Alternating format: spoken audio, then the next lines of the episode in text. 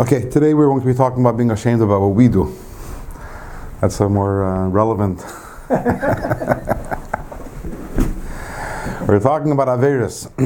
Yeah, yeah. Well, which, which part was it again? We're on page Lamed, Perik Chavdalit. Chavdalit, yeah. The end of an Avera. Sorry? The end of an Avera, the beginning of a new Avera. Which page is it on that one? Lamed, page Lamed. Oh, an Aleph base. Lamed. Lam, Lam, Rabin Taf, yeah, oh, good, good, good. How many lines? We're, We're three lines from the bottom. three lines from the bottom? Yeah, where it says Vahefresh. She'etzla. Yeah, I got that. So last week we spoke about that every Avera that we do constitutes the ultimate separation from Hashem. When we do an Avera, when a person does an Avera, that person is more separate from Hashem than Klippa and Avodah Zarah because all of those entities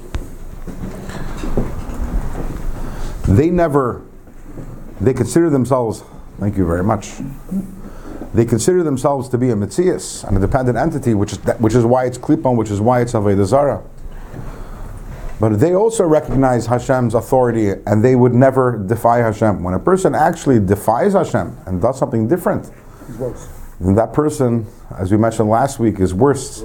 Not it's we're not talking about chitzoni yisratzen we're not even talking about achorayim the, the this is against Hashem's ratzon. And that's why Chazal say ein adam over avera ela im kei nichnas bei ruach shtus. That do, every doing an avera is a foolish thing. Why is doing an avera a foolish thing? Because if we were sensitive to what we were really doing we would never do an avera.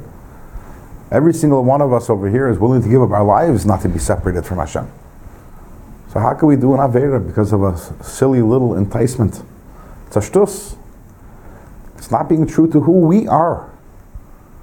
It's not what we want. It's not, uh, we want to be connected to Hashem. It's, sabot- it's self sabotage. That's really what an Avera is. It's insanity. So, why do we do Averas? That's what we're going to learn inside right now. Again, this is based on the Maimer Chazal, that Ein Adam Ever Avera Elam Ke Nichnas Beiruach Shtus, that and the, that Maimer Chazal is talking about a woman who was suspected of adultery. So it says. Why is it that this woman? It's possible for her to do that. The difference between Isser and Niyuf, the difference between adultery, Isser Ashtachav the prohibition against bowing down to an idol, which again, this very same woman would give up her life not to bow down to Avodah Zarah. But this other Avera that she's doing, who gam kin ruach shtus de klipa, this is also insanity, a foolishness of klipa. Hamal beshes lenefesh lekis ad bechines chachma shaba, which covers up the neshama up to the point of chachma v'lead bechlal. We're not going to go into this, this we discussed this earlier in Perik Yutas. Up to Chachma covers, but doesn't cover Chachma itself, which is why Avodah Zarah a person would never do, but all other all other Vedas, it's possible for a person to do. In other words, let's put this in different words. It's an issue of perception, and it's not, it's not so much an issue of what we understand, but it's what we feel. When a person does an Aveda normally, they do not feel that they're being separated from Hashem. They don't feel that they've crossed that red line, which means that they've been cut off from Hashem. I'm still Jewish. I'm still from. I think we mentioned once what Alter Rebbe writes. I still I, I still put on uh, tefillin. I wear tzitzis. I go with a yarmulke. I daven. I keep Shabbos. I'm still I'm still fine. I'm still connected to Hashem. We don't have that feeling that we were completely cut off. The way when a person chas v'shalom bows down to a cross, then the it's very difficult to be able to um, einreden, as they say in Yiddish, to be able to convince oneself that one still is connected to Hashem despite the fact that you're actually doing an act which completely, completely is a repudiation and a rejection of Hashem. But that's not the truth. That's not the reality. That's perception. That's how we feel about something. And perception here is what is so important. And that's why the key is going to be to change our perception. Let's use the example of a relationship. We spoke about this, we started speaking about this last week. Amen. Thank you. As we mentioned last week, any time that a person um, offends their partner, let's talk. We're going to we're, we're to use marriage as a metaphor here because that's what we started with last week, right? We, um, Ish ve'isha, husband and wife, is Hashem and Klal Yisrael. So every time that a person does something in a marriage to offend the other, effectively what's happening at this moment is they are stepping out of the relationship. They're cutting off. Now, it might be temporary. It might be something small, it might be something big. And obviously, there will be different consequences and ramifications if it's a smaller if it's a smaller breach or if it's a larger breach of the relationship. But every single time a person does something wrong against his or her spouse, what what happens right now is the relationship has been breached. At that moment, when the person is doing it, they are not. I know these are harsh words. They're not married at that moment. I mean, yes, technically they're married, but I'm saying at that moment they are reneging on their marriage and they're separating. So wh- whether that's being nasty, whether that's being angry, whether that's being uh, holding a grudge, whether that's screaming, whether that's physically abusing, whether that's being unfaithful, whatever it may be, at the moment when that happens, they have stepped out of the relationship, stepped out of the marriage. So why do we do it all the time? Because if I come home I'm in a, and I am in a bad mood and I don't address my wife with respect, my feeling is that I'm still married. I don't feel that I've crossed a red line. I don't feel that I have um, done uh, irreparable harm to the relationship. And that's why I allow myself to do it. Were I to be in tune with the reality of what's going on right now, which is that at this moment I'm stepping out of the relationship. And then if I consider how important the relationship is to me, I would never do that. But at this moment, the reality and my perception of things are not aligned one with another. You become a shote. I become a shaita. Exactly. What I'm doing is I am throwing away that which is most valuable for me because I'm not understanding the implications, not thinking about, or not feeling the implications of what I'm doing. Yes. Are, you, are the rabbis making a um, comparison between our relationship or lack of relationship with Hashem and a human relationship, a couple or two friends? The only difference is we always say once a Jew, always a Jew. You can't, div- you can't divorce out of that relationship. But w- with a couple, they can. Correct. By the time we finish the So it, Perek, may, it, so it may be that a person thinks, I'm always going to be a Jew. So even if a person does an Avera, I'll always be Jewish. I, there's the relationship will always be there. but, but that should work for Avodah also then. That same logic should work for Avodah Zarah. Maybe it does. Does it?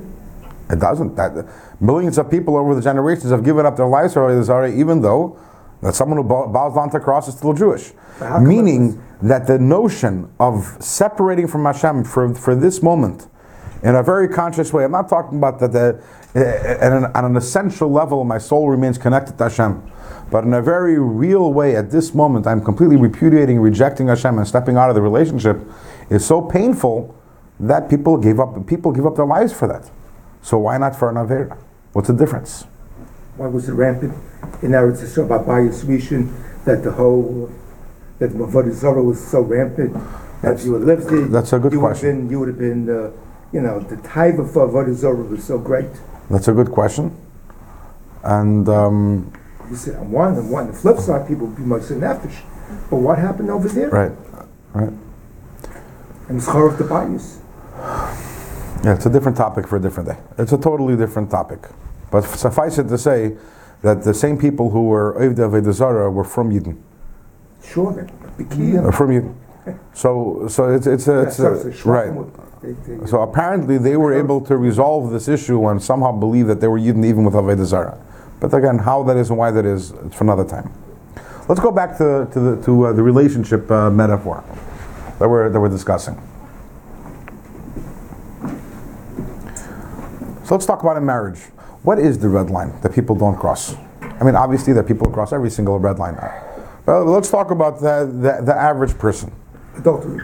Okay, there's adultery. That's not the only red line. I think most people, physical abuse is uh, is a red line. I think most people realize most people will not lift a hand on their spouse, understanding that that's a complete red line. And if you do that, at that moment, you're not married. You've completely rejected your relationship, right?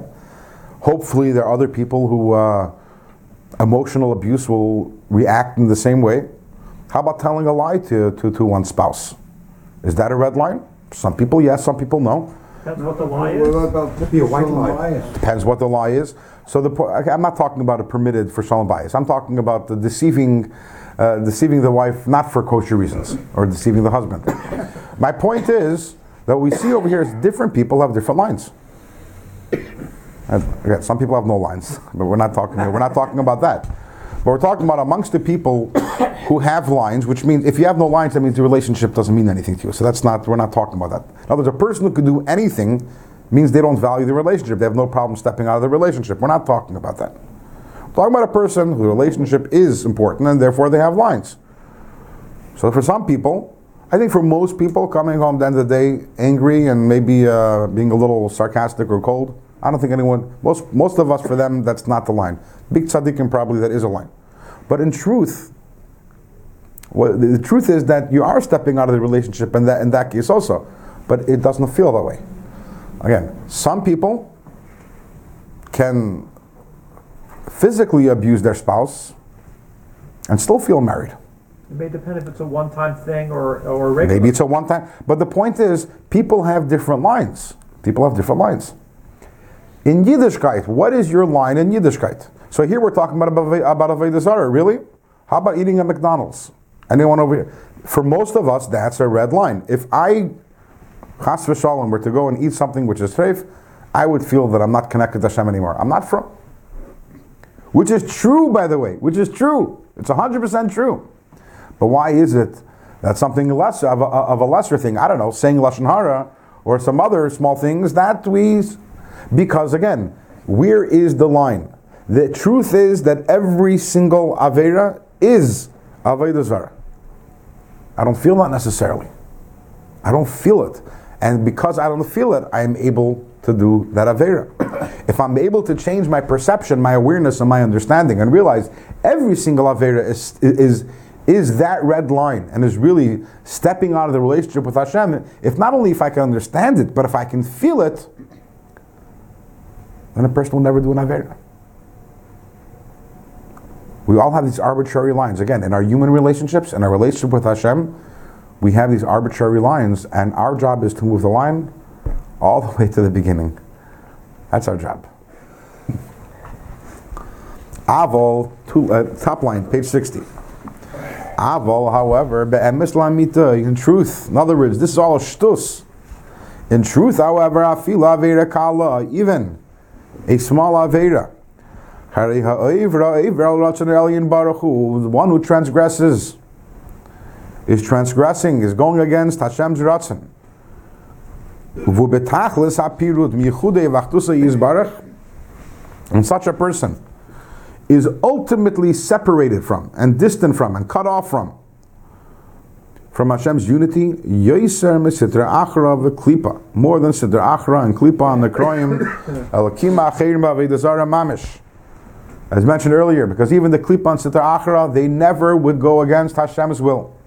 And now the Alter Rebbe is going to take it further. Not only are we lower than Klipa and Sitra Achra, but the Yoiser Mekla Dvarim HaNishpoim Mimena Be'elam Haza. We're lower than anything that receives its chayis, its energy from klipa.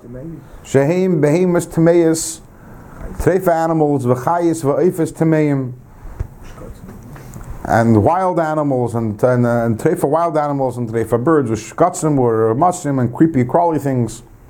Ukemaimer, as the Gemara says, yitu kadmach. That state in the Gemara. The Gemara says in Sechta Sanhedrin that if a person gets arrogant, the Gemara says there, why Why is it that the person is created the last of all creations in the sixth day? There shouldn't be. So the Gemara says, if so if a person is behaving and the way he's supposed to be, so then we tell him, look, Hakoil Muchal Lusuda, everything was created beforehand, so that when you enter the scene, everything is there ready for you, because you're the the apex of creation. However, if the Gemara says im im zacha daita, if a person gets arrogant, we turn to a person, we tell him, afilu yitush kad even a yitush, a mosquito, whatever kind of insect it is, precedes you. And when the Gemara says that, it means that's not just a statement. It means it, mean, meaning to say that in a certain aspect, a person is lower than a yitush, which is why the person was created afterwards.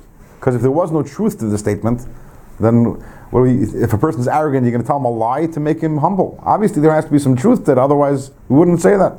In which way is a yitush higher?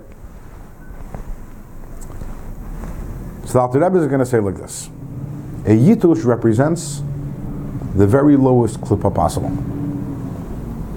A yit, I will translate it as a mosquito. Although I'm not sure. It's some some sort of insect. I'm not sure whether it's a mosquito or not. And why is that? Because the Gemara says, Mesechtes Gittin, it's also a medrash, that a yitush is machnis ve'enei moitzi, which means it's the only creation that there is, which takes in, it ingests food. It doesn't relieve itself. It doesn't let anything out. It doesn't defecate. It doesn't, whatever it takes, it absorbs and it keeps. I guess it doesn't have too long of a lifespan in that case. And this idea of machnis ve'enei moitzi, it takes but doesn't give is emblematic and represents the absolutely lowest klippa possible. Why is that? The midbar, was just the opposite. And that was a Mita Torah for. It's ironic. You're right. Interesting. Inter- interesting.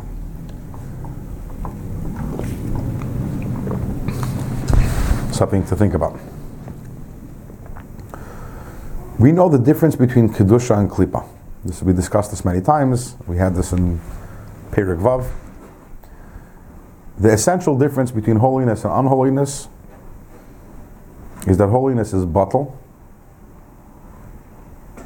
egoless. And klipa is defined by self-interest. Ego and self-interest. And therefore, klipa, the, the motto of klipa is have, have, give me, give me. It wants. And therefore, obviously, kedusha gives as opposed to klipa. Because Kedusha is all, about bittul, nullification. It's not about me. So Kedusha has an easy time giving. Klipa, obviously, has a very difficult time giving. Interestingly, however, we find that Klipa also gives. There is in Klipa, there's also Chesed. We know that Avram Avinu had a son whose name was Yishmael, and Yishmael was also Chesed. Interestingly, you know, it's funny that Yitzchak was Gevura, and Yishmael was like his father was Chesed. But still, Yitzchak was more similar to his father, even though he was Gevura and Avram was Chesed, than his son who was. why? Because the difference between Yitzchak and, Av- and Avram were in details. Chesed and Gevura. And the difference between Yitzchak and uh, between Avram and Yishmael was not in details, but was in essence. One was Kedusha, and one was Klipa. But the question remains: What is Chesed of Klipa? Why is Klipa doing Chesed? So Chassidus has explained that there's two differences between the Chesed of Klipa and Chesed of Kedusha. Difference number one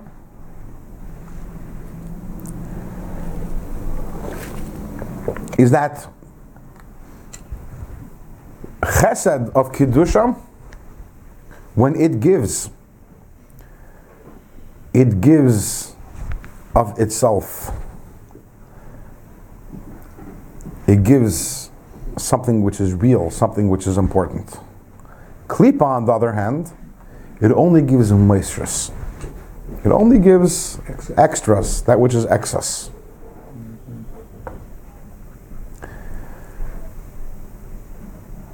And that's so important for us to know. You know, that, w- that when we give, oh, we're all part of ourselves, Kedusha. You to remember, Klipa can also give. The sign of giving of Kedusha is not when you give away that which you don't need or that which you don't want. You know, giving your second-hand clothes to the Salvation Army, it's nice, it's beautiful, but it, it, that's not really some chesed of kedusha. You know, I, I think I may, may, maybe mentioned this once. That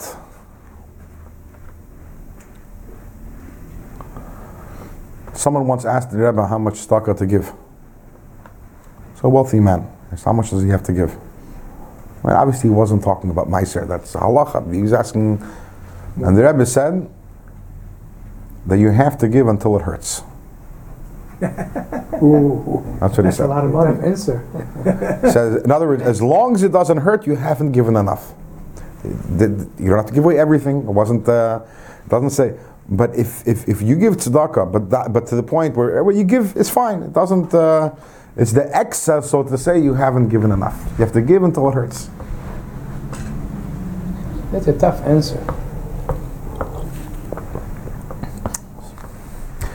I once heard from someone, uh, Chassid, he lives in Minnesota.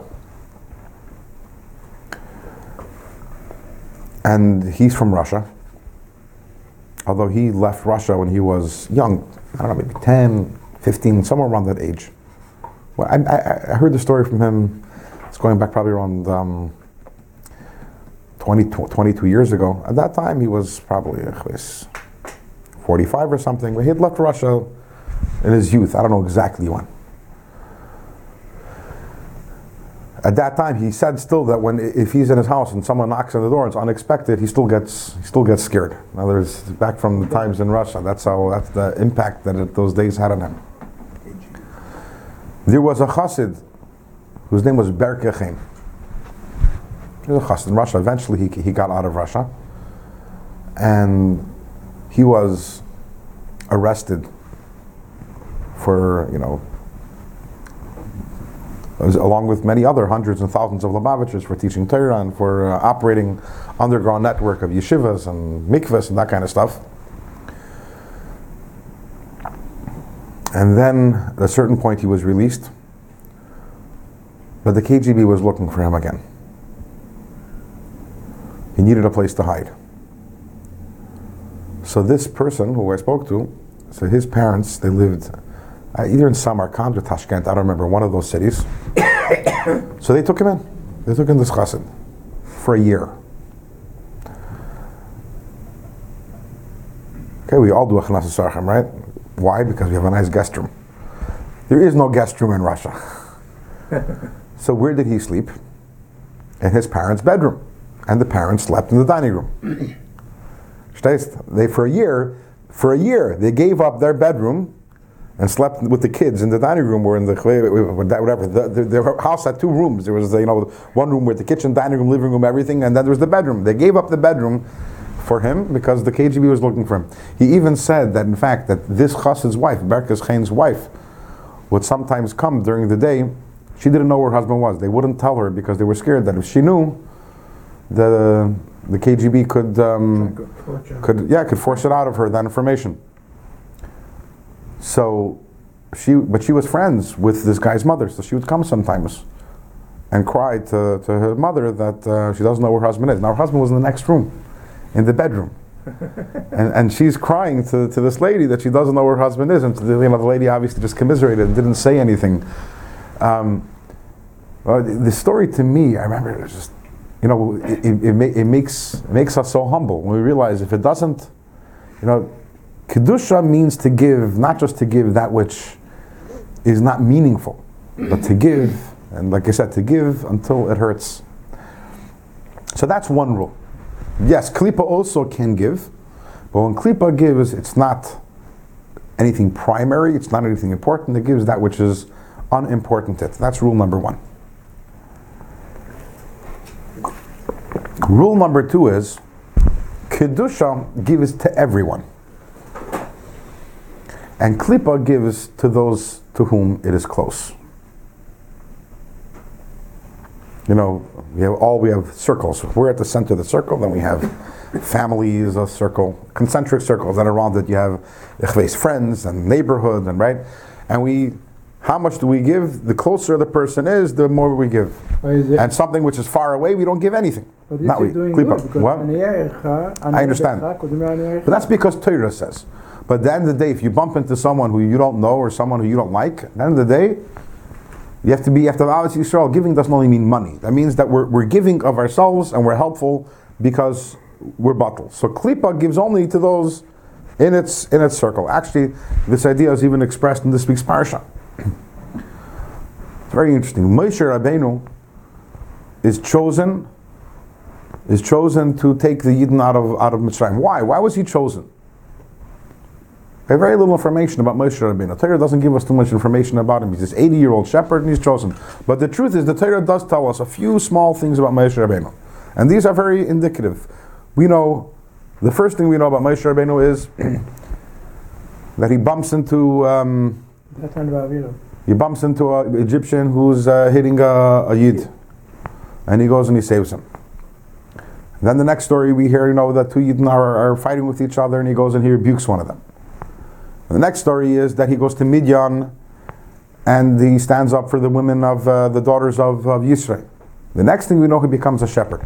And if you think into it, we have a progression over here, a real progression. Four, four things, and it's a progression. And really, other than that, we don't know anything about Moshe. In other words, other than these four things I just said, Torah doesn't tell us anything about his greatness or about. Um, Anav Mikol Adam. doesn't say that. It doesn't say that. That's, yeah. It's It's Baloischa.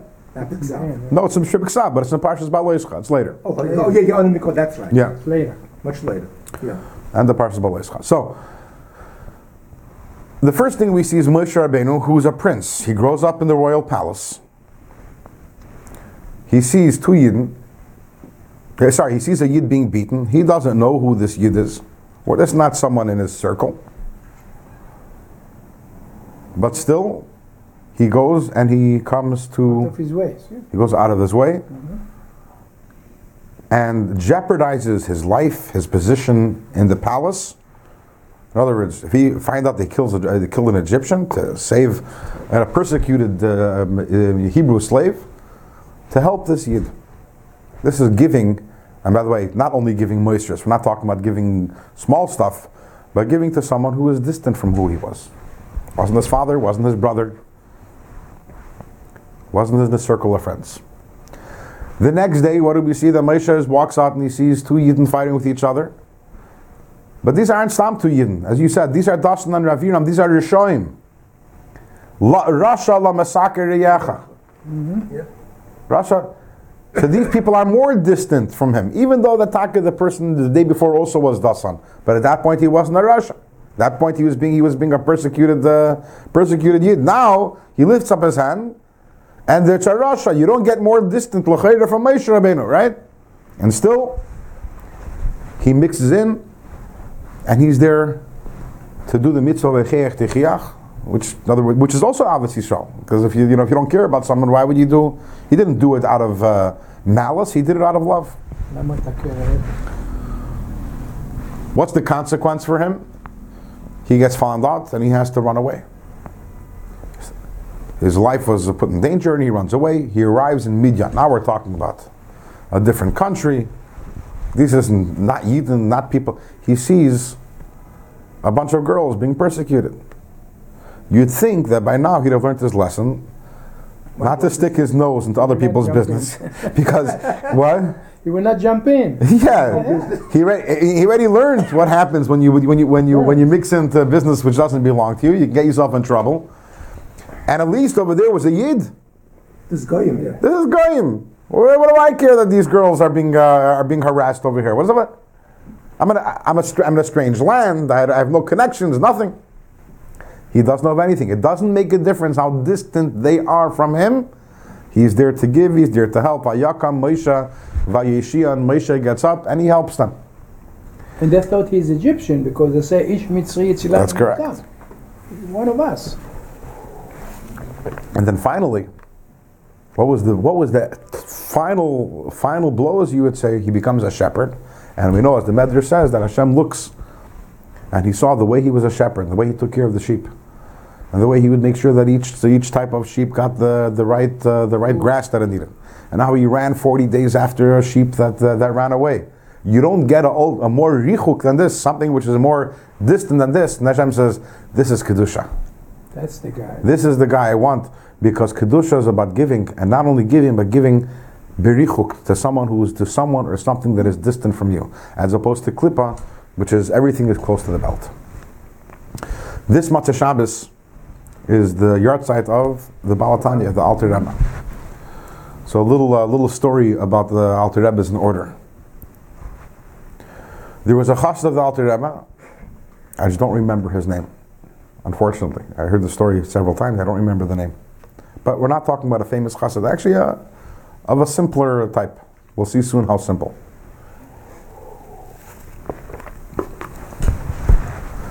And this chassid had a business. He was a merchant. He sold merchandise. There was another yid in the city who was his competitor, who informed on him to the government falsely that he was um, guilty of tax evasion and selling uh, contraband items that were not uh, that were not taxed. And this cost this costed his entire business, and obviously much aggravation. Ultimately, however, he got back on his feet financially, but this other Yid, who Was the bad guy. who was the bad guy, The he lost his business, he lost his money. And not only that, he became very ill. So one day, this chassid of the Alter Rebbe, he goes to be Mevakar Chayla, goes to the Bikar Chayla. And um,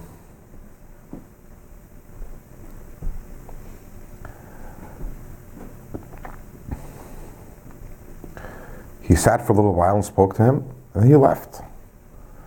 And shortly after he left, the wife of this sick person found 400 rubles that he had left in an envelope. It's a large sum of A lot money. of money.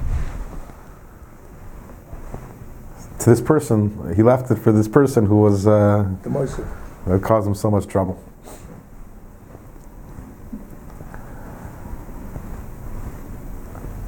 This chassid died young.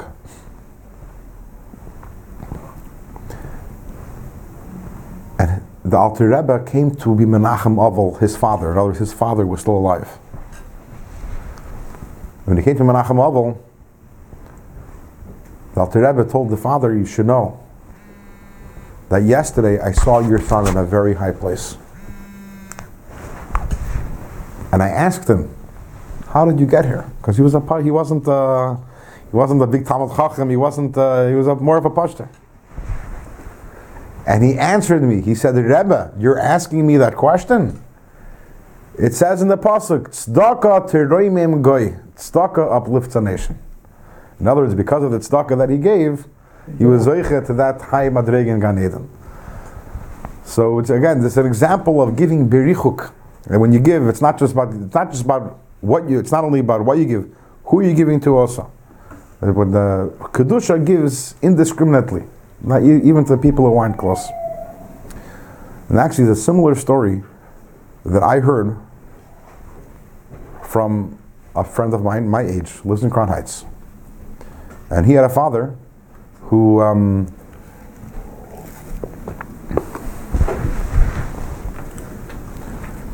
He had a father who was in Russia. And his father was put to, was also uh, was put in jail in Russia also as a bacher. Came out after many after many years came out of Russia. His father already isn't alive for probably 15, 20 years. Also, a simple chassid, actually, without a beard. Simple. You'll see soon how simple. And again, he was he was in, he was in, in prison or in labor camps in Russia for quite a few years. Again, as was many Lubavitchers of the time. In 19, 1990, after the um, the Iron Curtain fell, so the son, he went to Russia, and at that time, all the files became available. All the KGB were able to get the files the of anyone who was arrested. I think we spoke about this once, not the Rebbe's files, but anyone. So he went to Russia and he got his father's files. His father's KGB file. He got it translated. And he was in shock. Because in the file, it stated who was the informant who informed upon his father. Who was another chassid. I mean, it's difficult to judge, by the way, because you have to realize the pressure that these informants were on also. But not only that, it was a person who was a good friend of his father's. Till this day, in other words, okay, now, in other words, in fact, every single year on Purim, his father would go and give him a big shalach manas and sit down and say l'chaim with him and they would farbring. And this person He was one. was the informant who, who, who put his father uh, in jail. He was in shock.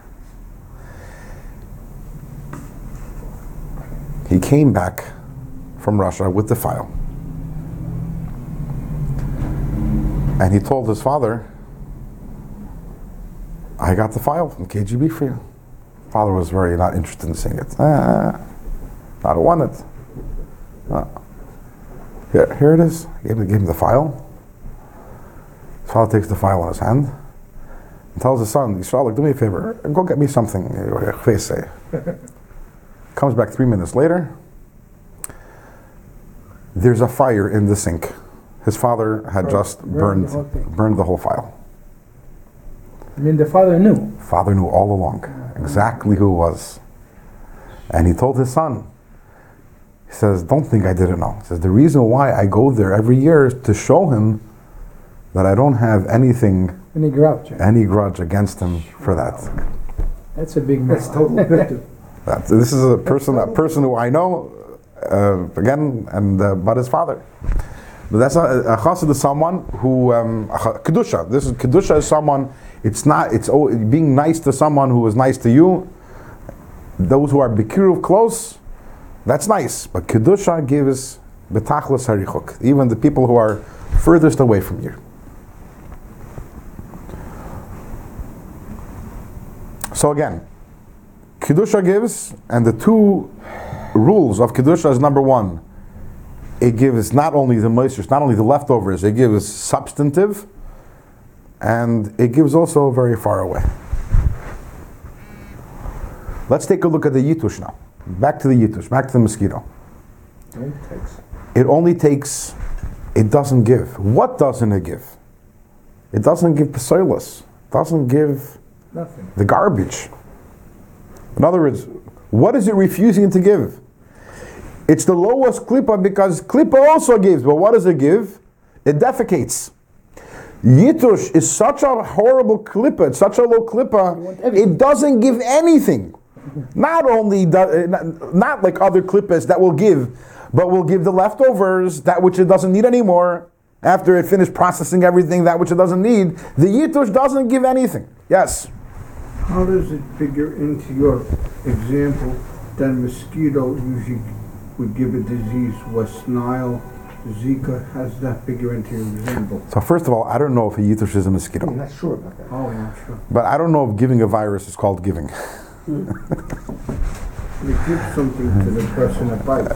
I hear that. I, I don't know if that, con- that, that constitutes as, as giving. If, if, if person A shoots person B, can we say person A gave person B a bullet? Good. It's a. Good answer. Okay. By the way, which king? I don't remember that Yitush went to his. Titus. That's where the Gemara says that. Says, Hashem says, I'm going to take a bria kala, so a very insignificant bria. And the Gemara says, why is it insignificant? It's the Gemara in Gittin. Because it takes in and it doesn't give out. Yeah. The, the word there is also a yitush. Some people translate it as a gnat. I don't even know what a gnat is. Anyone ever seen a gnat? No, gnat. Gnat it's, it's the G is silent? Just silent. Uh, okay. Gnat's like a little, uh, like a, almost like a fruit fly that flies around. Okay, whatever it may be. So let's look inside.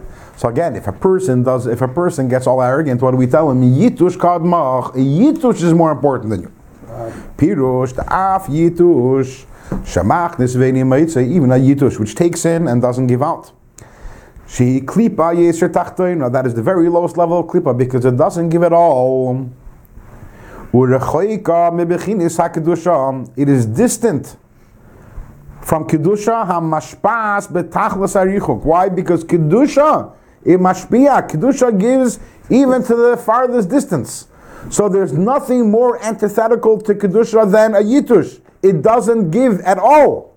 Forget about it, doesn't give um, uh, far. It doesn't even give close, and it doesn't even give the moisture, the waste it doesn't give.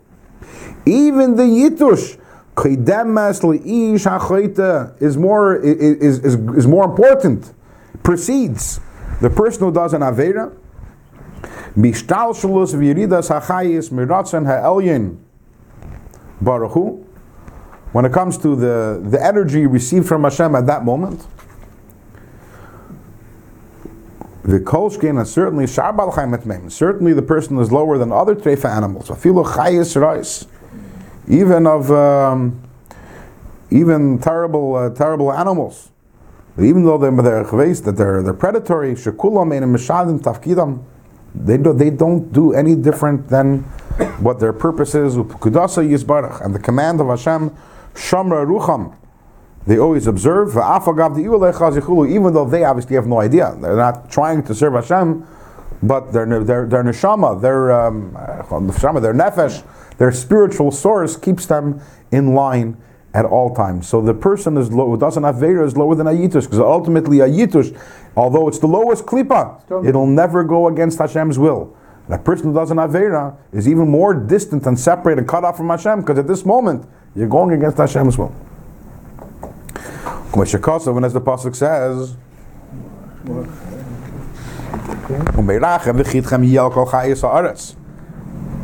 Hashem told Adam Rishon that your fear will be upon all the animals. So why is it that there are animals that don't fear human beings?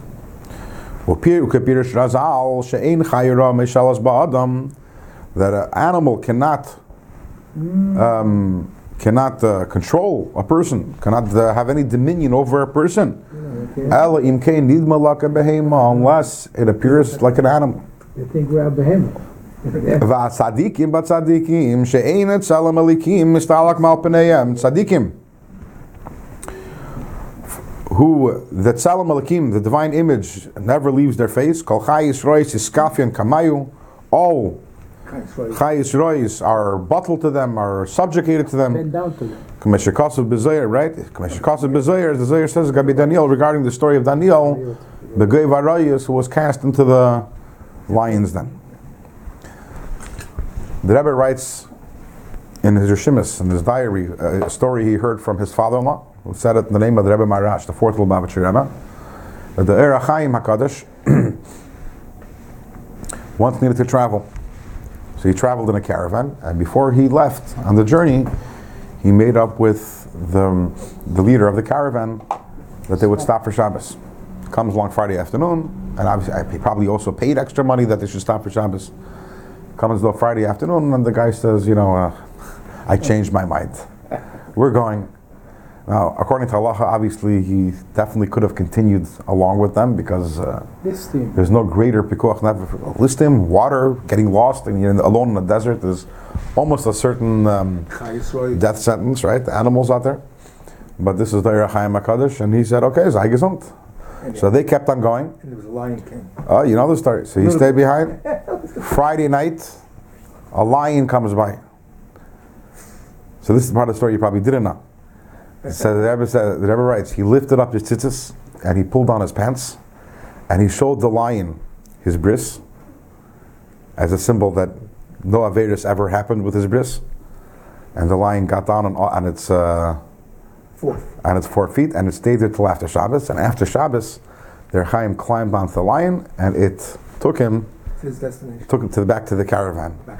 And when the leader, when the caravan saw the Chaim approaching, riding the lion, uh, they felt a little bad, and they told their Chaim that uh, they'll be stopping next Shabbos, and that's uh, that's what happened. This is a tzaddik who um, animals um, are, aren't scared. Uh, animals are scared of them. What year was Ohr HaChaim? The Er Chaim lived approximately 300 years ago. Baal Shem Tov. It's famous. The Baal Shem Tov wanted to go to Eretz Yisrael to meet the Ohr HaChaim, and the tradition is that had that happened, Mashiach would have come, but it was Was it was a- blocked. Yes. What about the, the Gemara where, I forget, uh, and the Gemara was davening, and the snake wrapped himself around like and didn't bite him. That similar? It rings a bell. What? It, Oh, it rings a bell. Might. No, the, the, Rebbe on this parak uh, over here, he asked a question. There's another Gemara. I remember where. So a certain Amora was going somewhere and a lion appeared. And he died, and then a miracle happened, and the two big slabs of meat came down from heaven for the animal. So the Rebbe says, Vitzarachin. Why did, in other words, the fact that the slabs of animal had to come down, uh, slabs of meat had to come down, signifies that he was in some sort of danger, which was only uh, averted because of the meat. Why was he in danger? The Rebbe says, Vitzarachin, the Rebbe says. Doesn't, doesn't give an answer. They got the award because Sorry? uh, they watched the the they. Uh, Saying that the, the meat was the reward for the animals for yeah, not the. you claim okay. you watch here. There we go. It's a possible answer.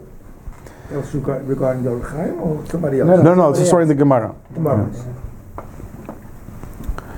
V'im kein, and if so, achitav ever tzen yizbarach, someone who sins and goes against Hashem's will, afilu b'avera kala, even if it's a, a, a, a relatively um, light mitzvah, b'shas ma'isa, at that moment when he's doing the avera, hu b'tachlis harichuk, mikdush al yera, is ultimately removed from the kedusha of Hashem, sheyichude lachdusa yizbarach and Hashem's unity, yeser mekol balechayim matmeim, more than all three for animals, ushkatzim or masim and insects and uh, and rodents.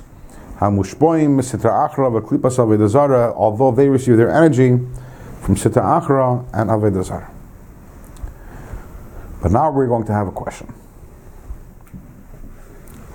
The premise of the Alter Rebbe over here in this parak is that every avera constitutes a complete, an absolute separation. Severance and separation from Hashem's unity, like Zarah. In which case, all Avedas really are of equal gravity. The problem with that assertion is, I think um, someone mentioned it last week, I don't remember who, is that we find that certain Avedas are more. Are more uh, stringent, and the, for, um, starting with the fact that there are three averas about which we say Yeharig va'al yaver, right? That we have to uh, we, ha- we have to be willing to die rather than to transgress them. One of them, obviously, being avodah zara. Whereas all other all other mitzvahs we say about them, ya'aver va'al yeharig. We're supposed to do the avera and not and not uh, not be killed for the for the commission of an avera. There's a machlekes. We know whether are we allowed to uh, do, do Mesiris Nefesh for a mitzvah or for another one of the mitzvahs or not. But either way, we definitely see over here a hierarchy. That pikuach nefesh is doicha kol ha-Torah kula. Pikuach nefesh is doicha all the Torah, with the exception of the exception of these three mitzvahs, so the three averas. So how can you say that every single avera is tantamount to avodah zara when we see that the Torah places of avodah zara on a pedestal, and it's a different, uh, it's in a different category altogether.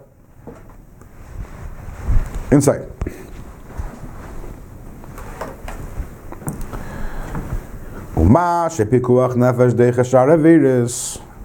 The fact that pikuach nefesh um, overrides other averis, and one is supposed to commit an avera not to be killed, which is a problem. If every avera is avodah zara, the logical outcome should be that a person should go on mesiras nefesh for every, for any avera. That should be the logical outcome. This person uh, should go on mesiras nefesh, not to eat treif. Person, uh, no such thing as uh, Hatzalah driving at Shabbos. What does that mean? So it's a, it's a Chilul Shabbos. So a person will die, okay. Every Aveda is, uh, should be Yaharek Val Yaver. No, shouldn't that be the logical conclusion? I know it sounds strange to us, but that would be the, logical conclusion. Says the Alter Rebbe, Hainu Kipirush Chazal. This is as the as Chazal tell us, Masech Shabbos Amra Teiram. Chalei lalav Shabbos achas kedei sheyishmer Shabbos is. The Torah tells us be mechalel one Shabbos, so as not, so as the person should be able to keep many Shabbosim afterwards. So what does this mean? This means the fact that I can be mechalel Shabbos to save a yid's life is not because a yid's life is more important than Shabbos.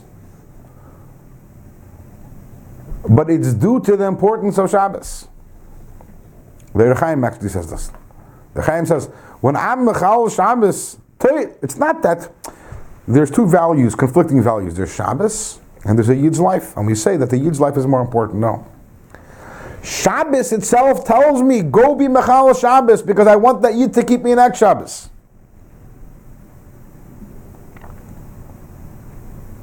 And the same is true. I mean, the, this idea uh, applies to every mitzvah. It's not that we're weighing the mitzvah against the life and saying the life takes precedence. What we're doing is the mitzvah, in this case, the mitzvah says, I want you to transgress me because it's for my benefit. I'd rather that once I be transgressed so that a person afterwards should be able to do me many times. But it's more than that because if you're Mechal Shabbos on him and you keep the next Shabbos, you do all the other mitzvot too, not only Shabbos. So it's much bigger. Correct. Effect. V'lei mishum kalus ave- kalus averis. So this has nothing to do with this. Uh, this this avera is a lesser avera, and this avera is a bigger avera. No, nothing to do. The reason why you're allowed to be mechal Shabbos for a yid is not because the avera is any less uh, significant or any less uh, important. It's simply because there's a logical um, argument to be made over here that it's more important to save the yid so you can do more mitzvahs afterwards. And now the Alter is going to bring a raya. Now we're going to see the nigla aspect of the Alter Rebbe. We don't get to see that so often in Tanya. Teida, I'll bring you a proof. Sharei Shabbos chamura shkula kaved zara le'inyin shchitas mumer davar echad. Be'ir deyas min beis. A we know that a is supposed to be a yirah shemayim. That's the ideal. You don't want you- you'd rather not a sheikh who does averus. But what if there is a sheikh who does averus? Does that disqualify him from being a sheikh? Does that, in other words, to put it in simple words, is such a shchita, is it treif, is it kosher? Could you trust him? So the answer is that if a if a sheikhit is a mummer, in other words, he's a person who does an avera, certain avera he does. We're not talking about chas v'shalom mummer lahachas. We're not talking about that he does it. Uh, he's a mummer, what's called a mummer l'tiyav. In other words, he does it because he has a taiva, not because he's trying to to rebel. So he's a, if he's a mummer to any one avera, it's only one avera, then his shchita is still kosher, with the exception of two mitzvahs, two averas. A mummer l'avodah zara. Uh, the sheikhit uh, wor- worships Avodah so even if uh, even if he does every other mitzvah that there is, this is his one weakness, is Avodah then he's puzzled. And the same thing is if he's a mumer l'chil Shabbos. If he does every single mitzvah, but the exception of he's mechal Shabbos, so the also the shchita is treif. Mashenkin bin mumer l'gili arayis. What if he's a mumer l'gili arayis? He's a mumer. Uh, He's Megala Reyes. He has illicit relationships. His shchita is kosher. I don't know if it's Mahuder, but, it's, but, but it's technically kosher. It's not kosher. But this is a strange thing over here. In other because if we're operating under the premise that the three worst averas that there, that there are is avodah zara gili raish v'chastamim, so then I have a very simple kavachemer to make. Ma'adach of a person's machal Shabbos, then he's then then, then his shchita is treif. So for sure, Kosher. if he's megala rayis, which gili rayis is one of the three big averas, Achad kama dekama. then for sure it has to be treif. Not so. Not so. So what is this proof to us? It proves to us that the fact that these three Averis are Yehareg Valyavar is not because they're more Chomer. Because if it was more Chomer, if it was more, what's the word I'm looking for? What's Chomer in English, no? More strict. Stringent, strict. If it was uh, a worse Avera, then, ob- th- th- then you would say obviously the Shchita has to be Treif. So obviously it's not worse Avera, it's not a more. So then the big question comes, no? Yeah. So why you Yaver, right? right? Yeah, right- Why? It's not the contradiction. So afilu achien still pikuach nefesh deiche Shabbos, and still we say the what? That pikuach nefesh is deiche Shabbos v'loy. This is a strange thing. On the one hand, when it comes to shchita, we find Shabbos is so to say the more important one. But when it comes to pikuach nefesh, so Shabbos gets shoved aside, but not arayis. Ella, it's a tremendous chiddush Dr. Rebbe over here, The Gzeras HaKasav who? It's a Gzeras HaKasav. What's a Gzeras HaKasav? That these three Averis is Yiharek Val Yaver. You know, next question. The fact that these three Averis, we have to be willing to die rather than be over them, is not logical. It's a Gzeras HaKasav. Why? Because logically, the same logic of Chalil Shabbat, Chalil of Shabbos Achas, Kadesh Yishmer Shabbos Es Harbin, logically, that logic should apply also to Avodah Zarah and Gilead Arayis. Shvichas maybe not so much. Shvichas Dam, maybe you can't apply that logic. You can't say, okay, kill the person, so I shouldn't kill other people. But maybe that's something which is logical. But Al Kapanim, the point over here we, is like this. The truth is that this is a, it's a huge chiddush to Alter and it's not necessarily everyone agrees with Alter Rebbe. Alter Rebbe is saying, really, every single avera you should be able to be over in order to be able to afterwards fulfill that the rest of Torah mitzvahs afterwards.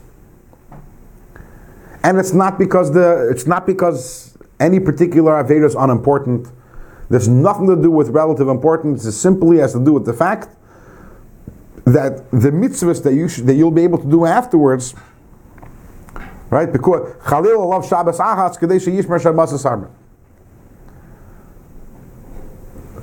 So why is it that we have three averos Yeharak Val Yaver, Gezeres Hakosov, and it's not because they're more chamar. It's not because they're essentially worse, because ultimately every single avera is aveda zara, is separation from Hashem. So there is no logic to distinguish between these three and all the others in terms of. In terms, in, term, in terms of Yihar Val Yaver, HaKosov. Ultimately, they're all separating from Hashem. They're all very bad. And all, on the other hand, we can by every single one of them we can argue Chalel love Shabbos Achas Kadesh Yishmer Shabbos Harba. So why over here don't we use that or apply that argument? It's Xeris. But ultimately, every single avera is Val Yaver. Is uh, uh, is is, is Zarah. Yeah. But that leads us to another question. Okay, so we answered the Yiharek Val Yaver. Why is it that certain averas that a person does and nothing happens. Some Averis, Karis. Some Averis, Misas Besdin. If they're all the same thing, shouldn't they all have the same punishment? Or non punishment, whatever it may be? And that's a question we will address to Mitzvah Hashem in this coming week.